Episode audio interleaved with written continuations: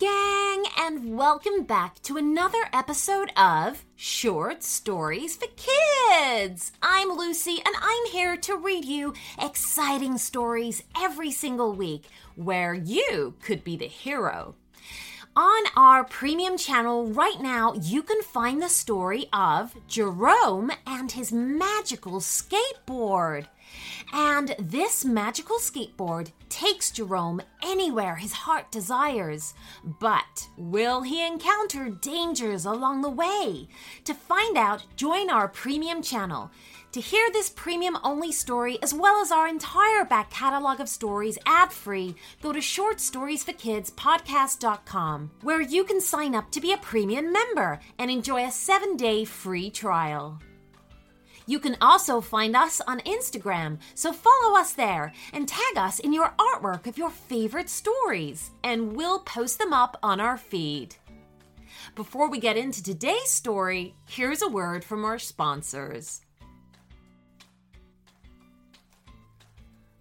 Okay, so today's shout out goes to Sid. Now, Sid lives in Australia and he has asked for a story about dinosaurs and knights. Ooh, that sounds very, very cool, Sid. Well, we've come up with an amazing story for you. We hope you enjoy it and everyone else too.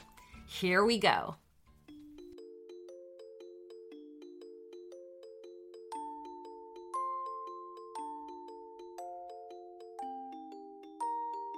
Dino Knights. For the last couple of years, dinosaurs have been turning up all over the world, and nobody could work out where they were coming from. It had caused all kinds of problems, such as the time a Spinosaurus was found in the River Thames in London, or when Disneyland had to close for the day because a Brachiosaurus was stomping around Cinderella's castle. To help with the problem, three heroes had stepped forward. There was Sir Rourke, who rode a majestic Tyrannosaurus Rex. Then there was Lady Alice, who rode a Therizinosaurus, a two legged dinosaur with enormous claws. Finally, there was Sir Carlos, who, for his mount, rode a stocky Ankylosaurus with a mighty club at the end of his tail. They were the Dino Knights, and they protected the world whenever danger threatened. And then there was Sid. Sid had found a young Triceratops in his back garden. He so loved the Dino Knights and saw this as his chance to join the band of heroes. So the next time the Dino Knights rode forward to confront danger, they were quite surprised to see young Sid trotting alongside them on his little Triceratops. Who are you? asked Sir Rourke. I'm Sid, said Sid. But what are you doing here? asked Sir Carlos. Helping you, answered Sid. But aren't you a little small? suggested Sir Rourke. Yes, said Sid. But every birthday I'm a bit bigger. Lady Alice smiled at him. Sid, it's going to be dangerous, she explained. We've heard there's a big carnivorous dinosaur in the grounds of a school. We're going to try and catch it before it eats someone. Okay, said Sid. I'll do my best. As it turned out, the school was surrounded by playing fields, a sports track, and a parking lot. The meat eating dinosaur was pacing around and around the school building, trying to get at the tasty children and teachers inside.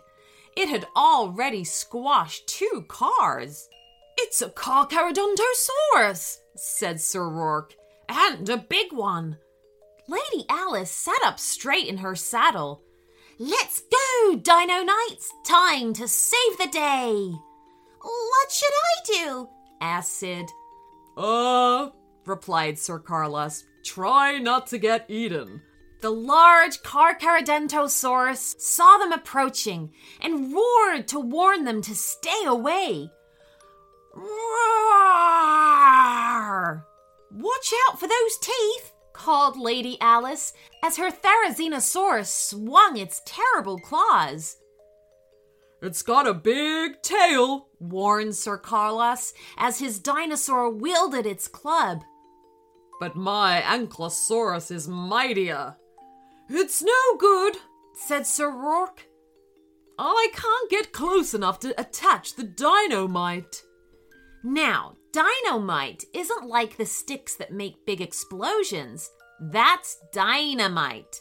Dynamite was an invention of the Dino Knights, a sticky ball that they had attached to a dinosaur's skin. When it activated, it put the dinosaurs to sleep long enough for them to be safely removed. I'll do it, said Sid. Give it to me. Sir Rourke hesitated, then dropped the dynamite into Sid's outstretched hands. Be careful, Sid. Sid nodded, turned his little triceratops, and charged at the huge carnivore. It was far too busy to pay much attention to this small kid, and so Sid steered right under the huge dinosaur's body, hurling the sticky ball of dynamite upwards as he went. As he raced to safety, Sir Rourke activated the dynamite and the enormous meat eater suddenly became very sleepy. Within moments, it was fast asleep, sprawled across someone's shiny new truck. Great work, everyone, said Sir Carlos, raising his fist in triumph. Especially you, Sid, said Sir Rourke. That was very brave. Thank you, said Sid. He was feeling tremendously proud to have helped the Dino Knights. Do any of you wonder where all the dinosaurs come from? All the time, said Lady Alice. All we really know is that it's happening more often.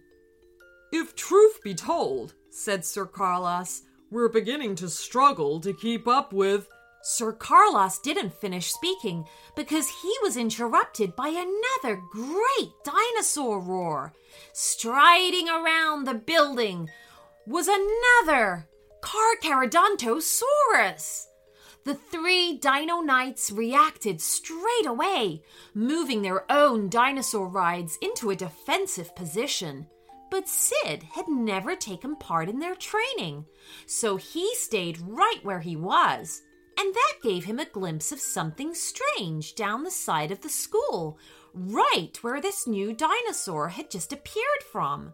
While it and the Dino Knights squared up to one another, Sid urged his Triceratops towards what looked like a black circle. Was that how the dinosaurs had arrived?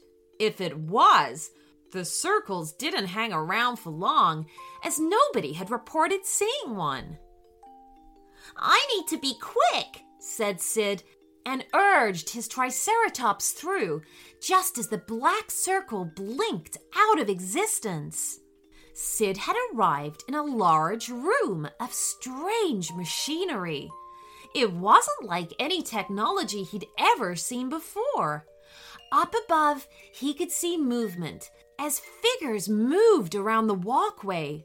It was then he realized he was actually in some kind of pit, presumably to keep the dinosaurs that were being sent through the circle away from the people above. Suddenly, one of those people was leaning over the walkway and pointing at him. There's a man ape down there, it screeched. More faces peered over the edge, and it dawned on Sid that he wasn't looking at humans, but a dino people. Up above, they went into panic, unsure of what to do with this intruder. The machines around Sid thrummed into life, and a fresh black circle appeared behind him. With nowhere to go and not wanting to be captured, Sid turned his Triceratops around and charged back through. Sid! shouted Lady Alice. Where did you go? We were terrified you'd been eaten. The three Dino Knights were now stood guard next to two enormous sleeping carnivores. I think I just found out where the dinosaurs are coming from, explained Sid, and he told them about the strange machines and the dino people that controlled them. The Dino Knights listened, fascinated. But why are they doing it? asked Sir Carlos. They clearly don't like humans if they're going to all that trouble, said Sir Rourke. I think we can expect more terror from these dino people. Which means we're going to need more help, suggested Lady Alice. Definitely, said Sir Carlos. But we can't just have any old person join us, said Sir Rourke sternly. Sid sagged in his saddle, suddenly feeling a little sad. What had he been thinking? He was still just a child after all. But when he looked up, Sir Rourke was smiling broadly at him. Welcome to Dino Knight, Sir Sid. The end.